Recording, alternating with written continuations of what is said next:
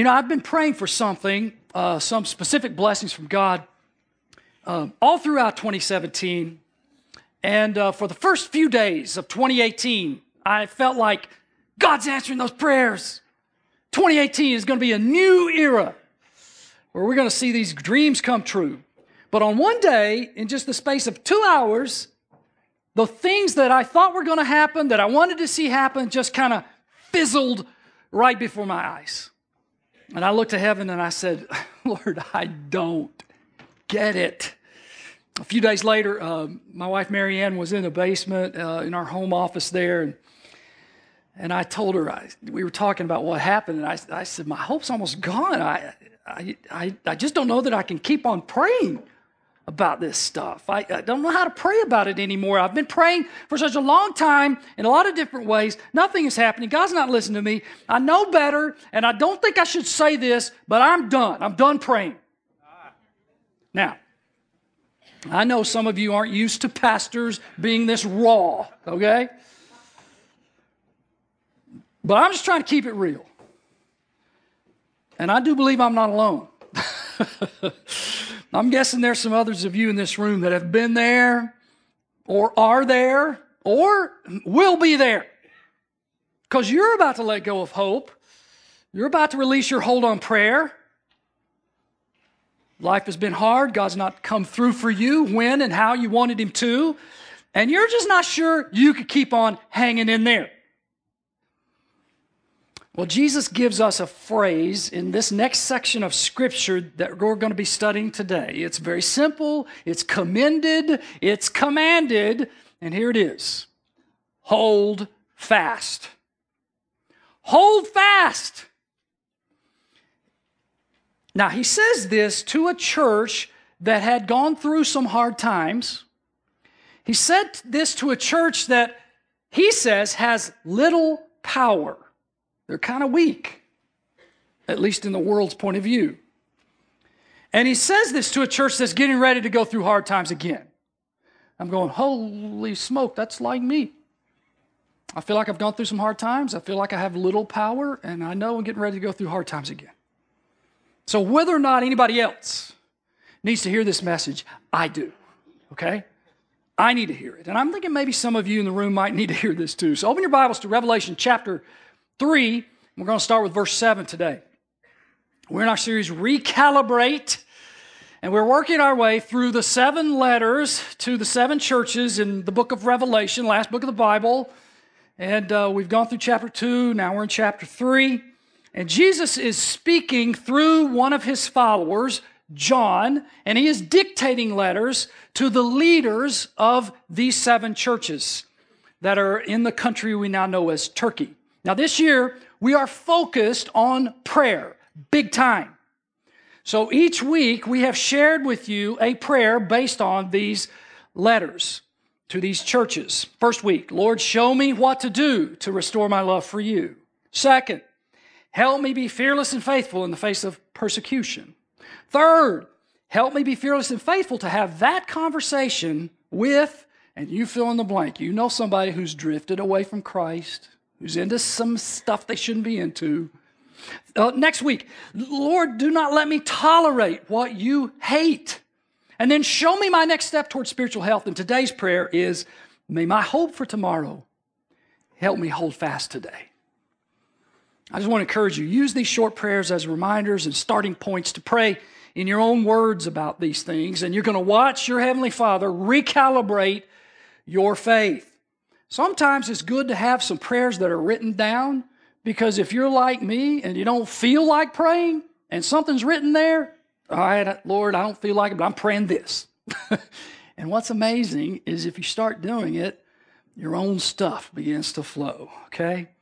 Well, today I want those who have been tempted to let go or are now tempted to let go to find reasons why we ought to hold on. And I want those who may not be tempted to let go now, but will be tempted to let go in the future, I want you to be ready with reasons to hang on. I want you to understand how our hope for tomorrow helps us hold fast today. I was reading a book by Ligon Duncan, who's not related to me, He's the president of Reformed Theological Seminary, and he says this the harder suffering gets and the longer it lasts, the more confused we can become. In those times, we especially need the clarity of God's word speaking into our hearts and lives. And that's why we're going to dig into this passage today. So, this letter today is to the church in a city called Philadelphia. Here in America, Philadelphia is on top of the world. Fly, Eagles, fly, right? Back in those days, Philadelphia was not on the top of the world. Fact, Jesus says in this letter, they have little power. They're not respected. They're not hashtag winning. Okay? That's not them. Look at verse 7. And to the angel or the lead pastor, the lead messenger of the church in Philadelphia, write. This is how Jesus introduces himself. The words of the Holy One, the true one, who has the key of David, who opens and no one will shut, and who shuts and no one will open. Now, what's that about? The key of David? Uh, you got to go back into the Old Testament, into a prophetic book, Isaiah, and look at chapter 22, verse 22. And there you learn about this key of David. David was the famous ancient king of Israel who had this palace, and he had a steward, uh, a guy who managed his household, who had the key of David, the key to the palace. And there was a bad guy who had the key. They took it away from him and they gave it to a good guy, Eliakim. And Eliakim has this key, and when he opens it, nobody can shut it. When he closes it, nobody can open it. It's the key to the access to the palace, to the presence of the king. And Jesus here is saying, I have the greater key of David. I can open the door to the King of Heaven's presence to you if you will come through me. And that's the good news. But he also says, I can shut the door of heaven to those who don't come through me, to those who do not know me as Lord and Savior. And sadly, that's some of us in the room. You've been flirting with Christ, toying with Christ, but you don't have Him. And He's not really opened the door of heaven to you. Don't deceive yourself to think that it's open when it's not. A little later in the service, we're going to give you a chance to come through that open door. Has he used his key to open the door of heaven to you? Are you sure about that? Yes or no? Look at verse 8. I know your works. Behold, I have set before you an open door. That's that door to heaven, which no one is able to shut. I know that you have but little power, and yet you have kept my word and not denied my name. Behold, I will make those of the synagogue of Satan who say that they are Jews but are not, but lie. Behold, I will make them come and bow down before your feet, and they will learn that I've loved you. Because you have kept my word about patient endurance, I will keep you from the hour of trial that is coming on the whole world to try those who dwell on the earth. I am coming soon. Hold fast, there's our phrase. Hold fast what you have, so that no one may seize your crown. The one who conquers, I will make him a pillar in the temple of my God. Never shall he go out of it. And I will write on him the name of my God and the name of the city of my God, the New Jerusalem, which comes down from my God out of heaven, and my own new name. He who has an ear, let him hear what the Spirit says to the churches. All right, there's only one command in this passage, and it's in that little phrase hold fast. And then there are four promises in the passage. Uh, maybe you missed them. Uh, one's in verse 9. It's a little tricky because there are two I will statements in verse 9, but it's really one promise. I will make them come and bow down before your feet. The next one is in verse 10. I will keep you from the hour of trial. The next one's in the next two are in verse 12. I will make him a pillar in the temple of my God, and I will write on him the name of my God. And these other names. And I just want to take a time out here and say, when you're uh, reading scripture, I just want to advise you, encourage you uh, to look for the I shall statements of God and the I will statements of God. Because those are the promises of God. When you see them, highlight them, underline them, and put them in your heart. Because that will help you get through the challenges of this life.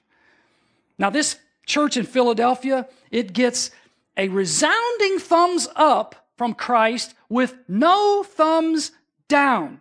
That's unlike the other letters. There are two churches that only get the thumbs up and no thumbs down. Why do they get the thumbs up? They work. And even though they have little power, they are small in number, they are small in resources, they are small in influence. These are people that keep Christ's words. They are fearless and faithful in the face of persecution. They patiently endure. And so he says, I want you to hold fast, to keep holding fast to me. So, how do they do it? Well, they live in light of the promises of the one who has the key of David, the one who can open the door to heaven so that they find his presence and his reward. No one's going to shut the door that he's open to them. So, hold fast. Uh, the, the Greek word is krateo, okay? Um, it does not refer to the kind of grasp that I can do with my right hand, a light grasp. The noun form of this verb means might, power, and strength. It is holding on to Him with both hands, and it is holding on to Him with all you've got. So, question Are you holding on to Christ? Holding fast, not with a, a light grasp, but with might and power and strength. Hold fast. Maybe you've been praying for a long time about something, and you've come to the conclusion God's not going to answer, dream's not coming true. So why not just let go? Maybe you've been living for a long time faithfully in your marriage, and your spouse continues to belittle and undermine, oppose your faith, and you've had enough, and you've decided, I'm just going to go through the motions from now on. What's it going to take for you to hold fast with a mighty grasp, with a power grip, with a strong hand? What's it going to take? Have you ever seen those uh, hang in there posters featuring, featuring little kittens? Have you ever seen those? I heard somebody go, oh. Seems like I've seen multiple versions of these posters for a long time. For some strange reason, I don't ever remember seeing a dog puppy hang in there poster. I don't know why. Um, we were talking about this at our creative team meeting, and one of our staff members, I'm not going to tell you who, but he preached last weekend. Um, said, I've never seen any posters like that before. I'm going, man, you got to get out and live a little bit. What's wrong with you? I'm a millennial. We don't look at stuff like that. Excuse me for being 64. Sorry about that. You know, as cute as these little posters might be, and as significant as the message is, hang in there is kind of like a hold fast message, right? Something's missing here. The sentiment is strong, but they don't ever tell you why and how to hold fast. Jesus does in these verses. And he says it's our hope for tomorrow that helps us hold fast for today. But he gives us some specifics. Let me give you these four specifics. Hold fast because of the promises. Jesus will vindicate you. He will vindicate you. Now, if things aren't going all that well in your life, if you have little power, and if you think others who seem to have it made might look down on you, might think they're better, might think they are more beloved by God than you, then listen up. See, that's what's happening in Philadelphia. Look at verse 9. Behold, I will make those of the synagogue of Satan who say that they are Jews and are not, but lie Behold, I will make them come and bow down before your feet, and they will learn that I've loved you. Now, what's, uh, what's up with this? Well, the respectable and wealthy Jewish people in the local synagogue, no doubt, would not allow these Christians, these followers of Christ, even if they had Jewish blood in their veins, to come into the synagogue. Because they were saying, we're the real Jews. If you're going to be a follower of Jesus, you're not a real Jew anymore. That's us. And Jesus is saying, wait a minute, you guys who aren't following Jesus are not the real Jews. These guys are the real chosen people of God. See, these, these followers of Jesus in Philadelphia had no place. They'd been excommunicated, and the leading citizens of the city who were Jewish were probably hindering their ability to buy and sell. So they were getting more poor because of the persecution from the Jews. And they were probably, these Jewish leaders, speaking badly about the Christians to the Roman officials. So that's where the source of persecution was from.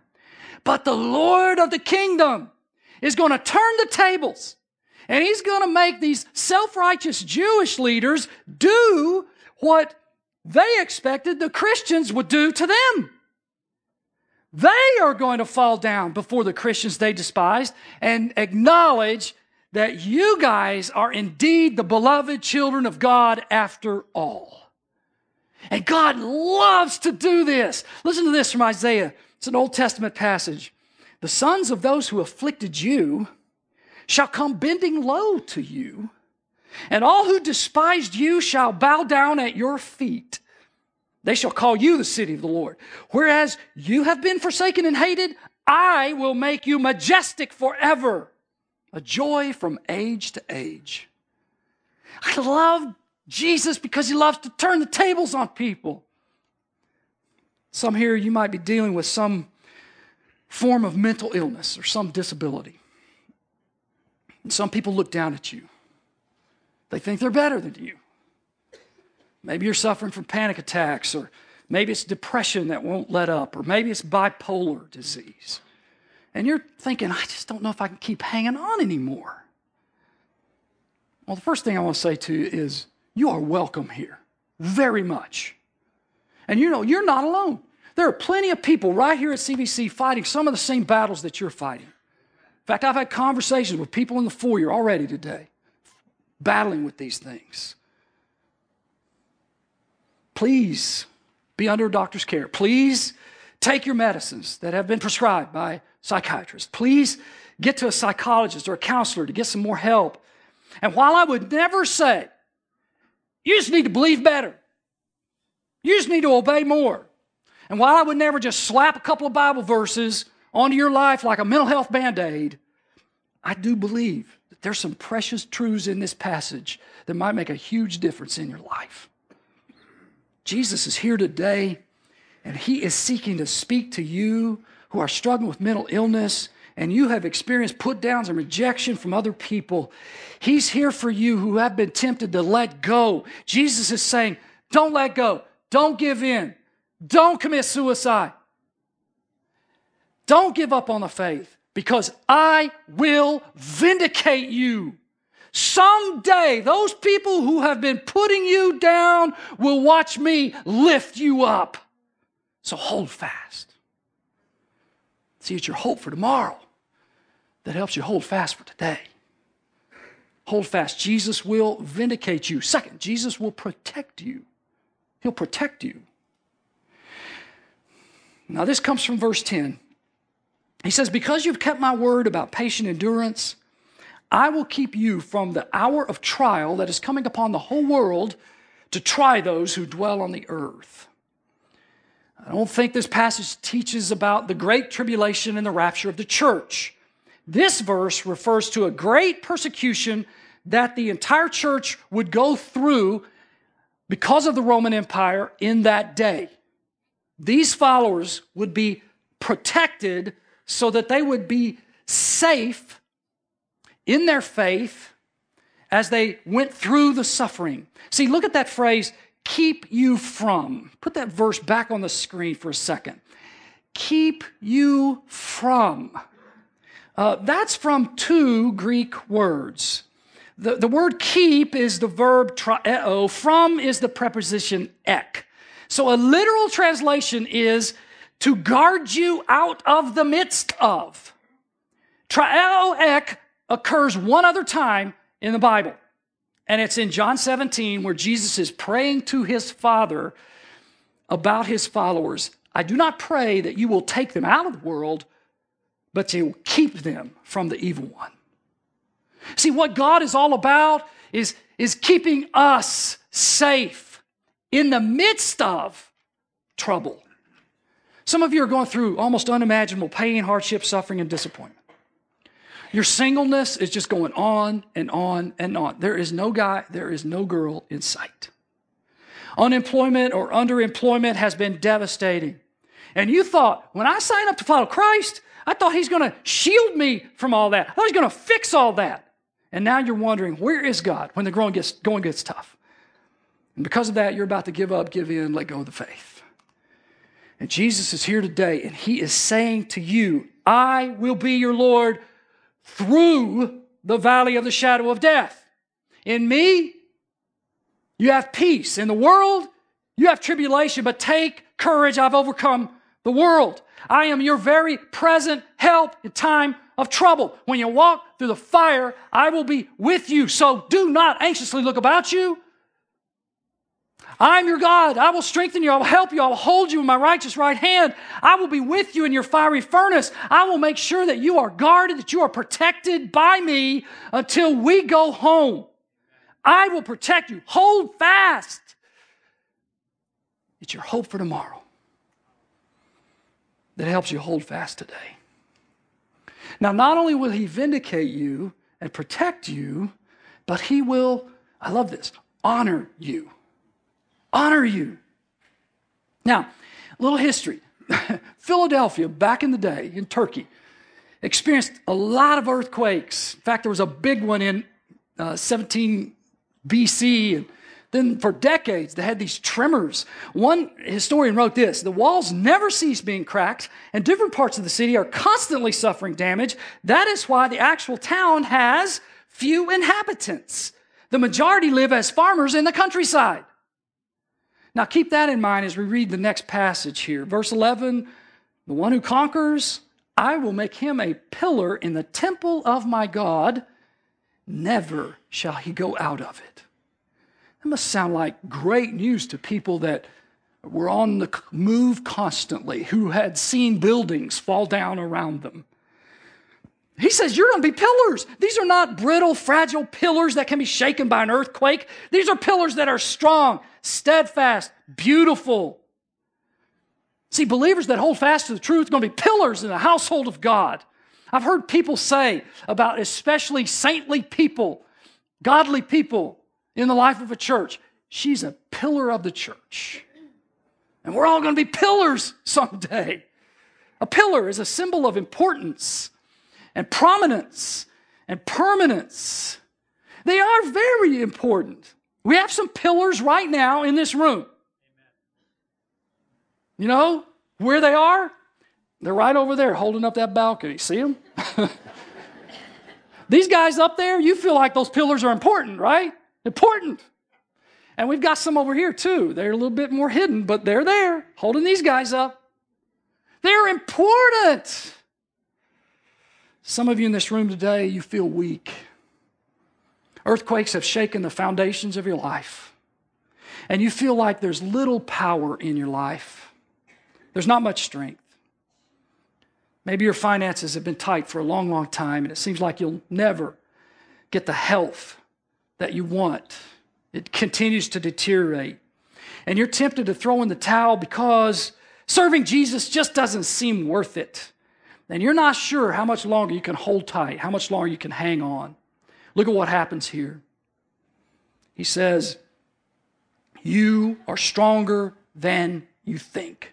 You are more important than you can possibly imagine. In my eyes, you're not just a functional pillar, you're an ornate, beautiful, intricately carved pillar. In my eyes, you're beautiful. And one day I will honor you. You're my pillar. Hold on. Hold fast. It's your hope for tomorrow that helps you hold fast today. Now, not only will he honor you, but the fourth promise here, he will treasure you. Treasure you. Now, when you want to make sure you don't lose something, when you want to make sure that somebody doesn't steal something from you, you write your name on it. And look what happens here. And I will write on him the name of my God and the name of the city of my God, the New Jerusalem, which comes down from my God out of heaven, and my own new name. I mean, people that hold fast, they get like a triple name from God. They get the name of my God. Christ writes God, the Father's name on us. And that identifies us as belonging to Him. He's our Father, we're His children forever. And then He writes on us the name of New Jerusalem. And what's that about?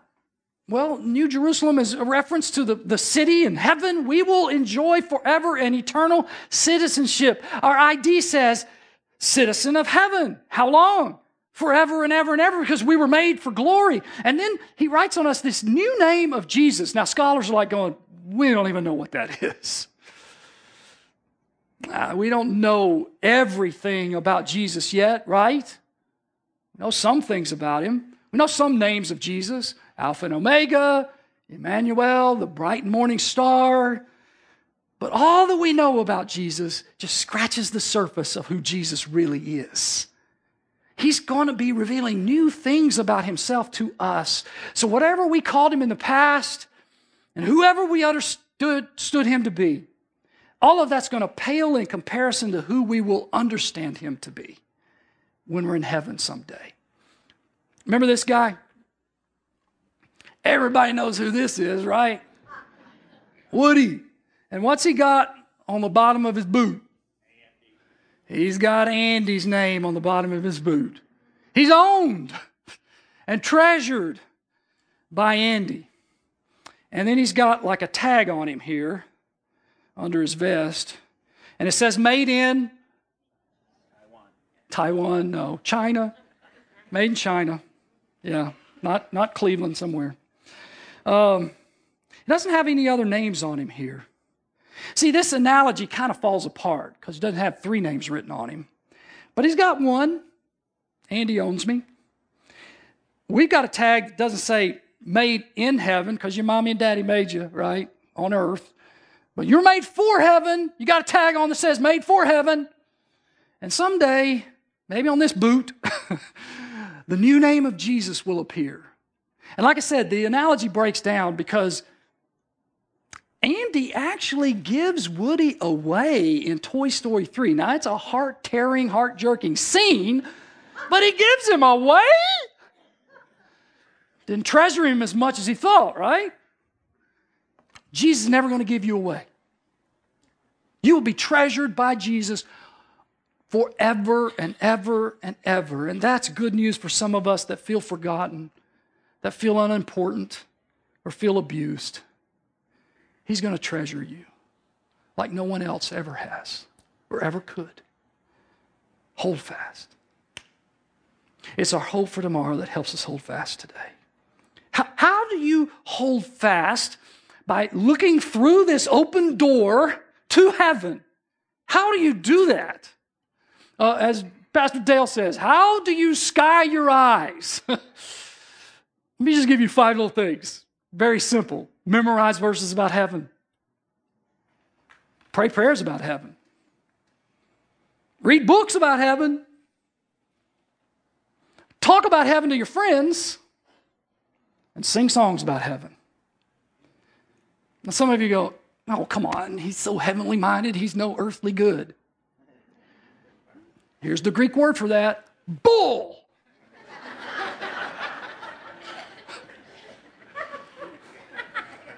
Unless you're heavenly minded, you won't be earthly good. Over and over in the Bible, set your mind on the things above, not on the things that are on the earth. For your life is hidden with Christ in God. African American slaves in the Deep South had it unimaginably hard. But in spite of the hard work under the hot sun, in spite of the beatings from cruel taskmasters, in spite of the sexual abuse from wicked owners, in spite of the breakup of their families when a husband or a wife or a son or a daughter will be sold to another owner. Many of these African American slaves held fast to Jesus. They didn't let go, they hung on. Now, how did they do it? Well, I know it's a complex answer. I know God's grace was sufficient for them. But have you ever taken a real hard look at African American spirituals, the songs? See, these saints from long ago sang a lot about heaven. And sociologists have actually studied the phenomenon. I read a paper this week. Uh, George Faithful of St. Louis University wrote a scholarly paper entitled Recovering the Theology of the Negro Spirituals. And he writes this roughly 40% of the compiled spirituals dealt with heaven as a primary theme. 40%. Could it be these born again African American slaves were able to hold fast because they recognize Jesus has the keys and he has opened the door of heaven to us. And one of these days, I'm going through. So I can do this here because I'm going there.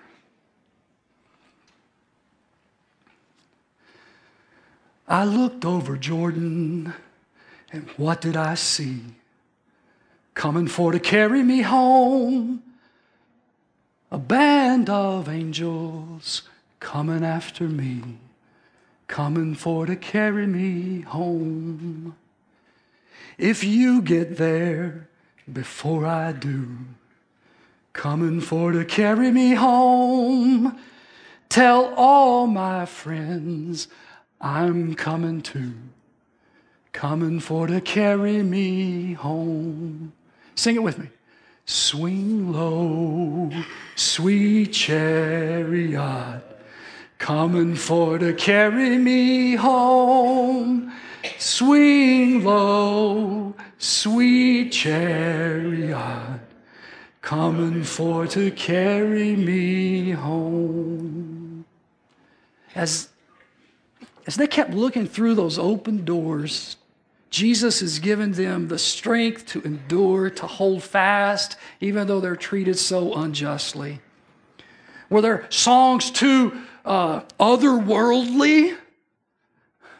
Another African American scholar, Howard Thurman, once wrote this The facts make clear that this faith that they sang about did serve to deepen the capacity of their endurance. It taught people how to ride high in life, to look squarely in the face of those facts that argue most dramatically against all hope, and use those facts as material out of which they fashioned a hope that the environment, with all of its cruelty, could not crush.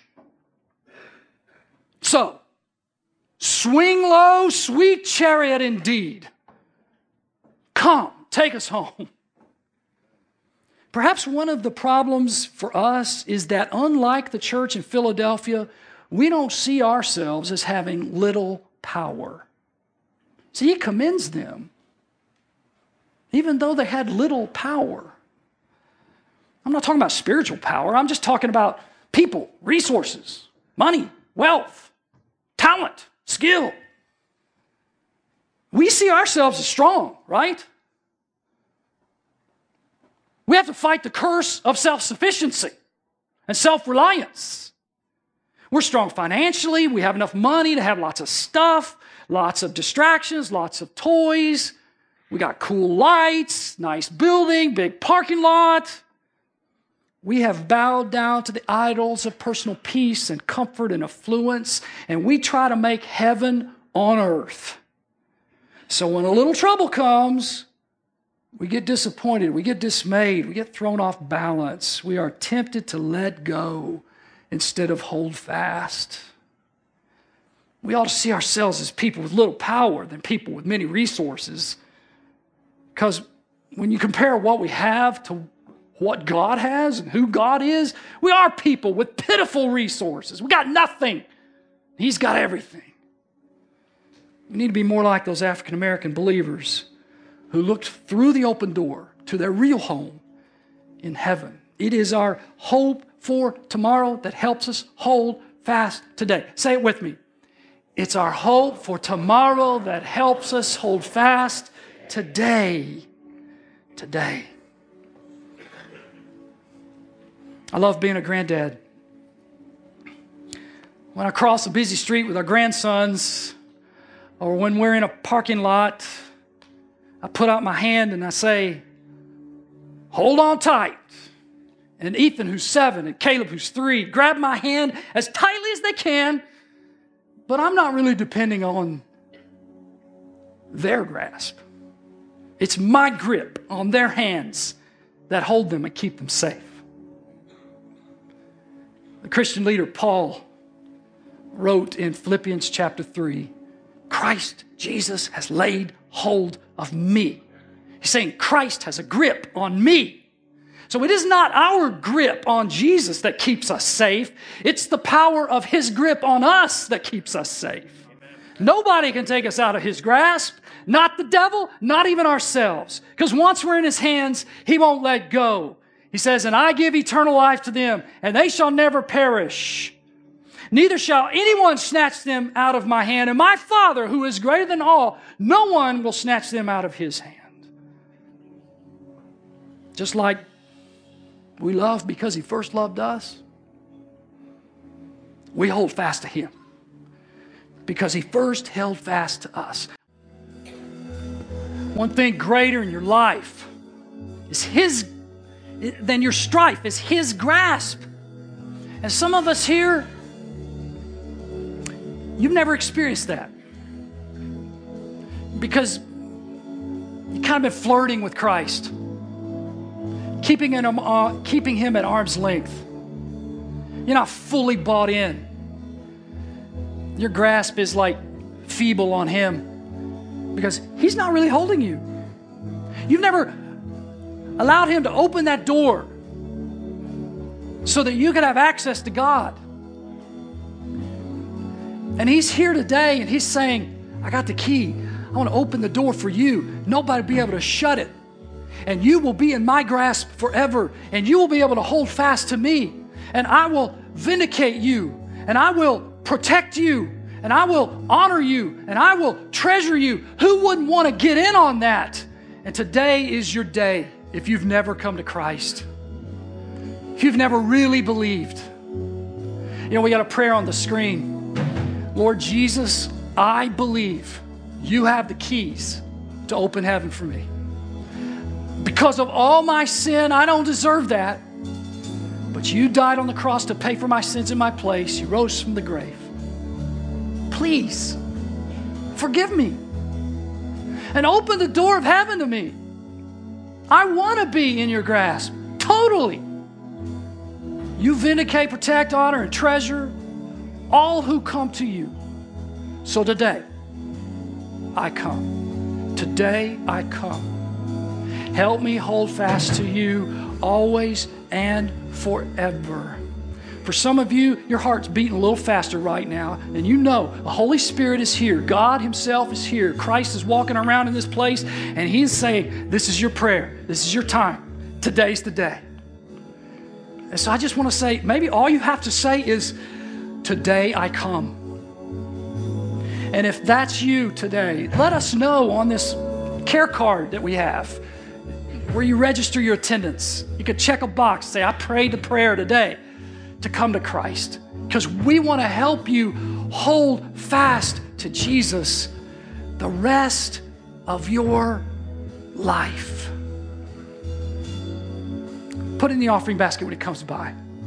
Now let's all stand and let's all sing the last part of this song together like we mean it.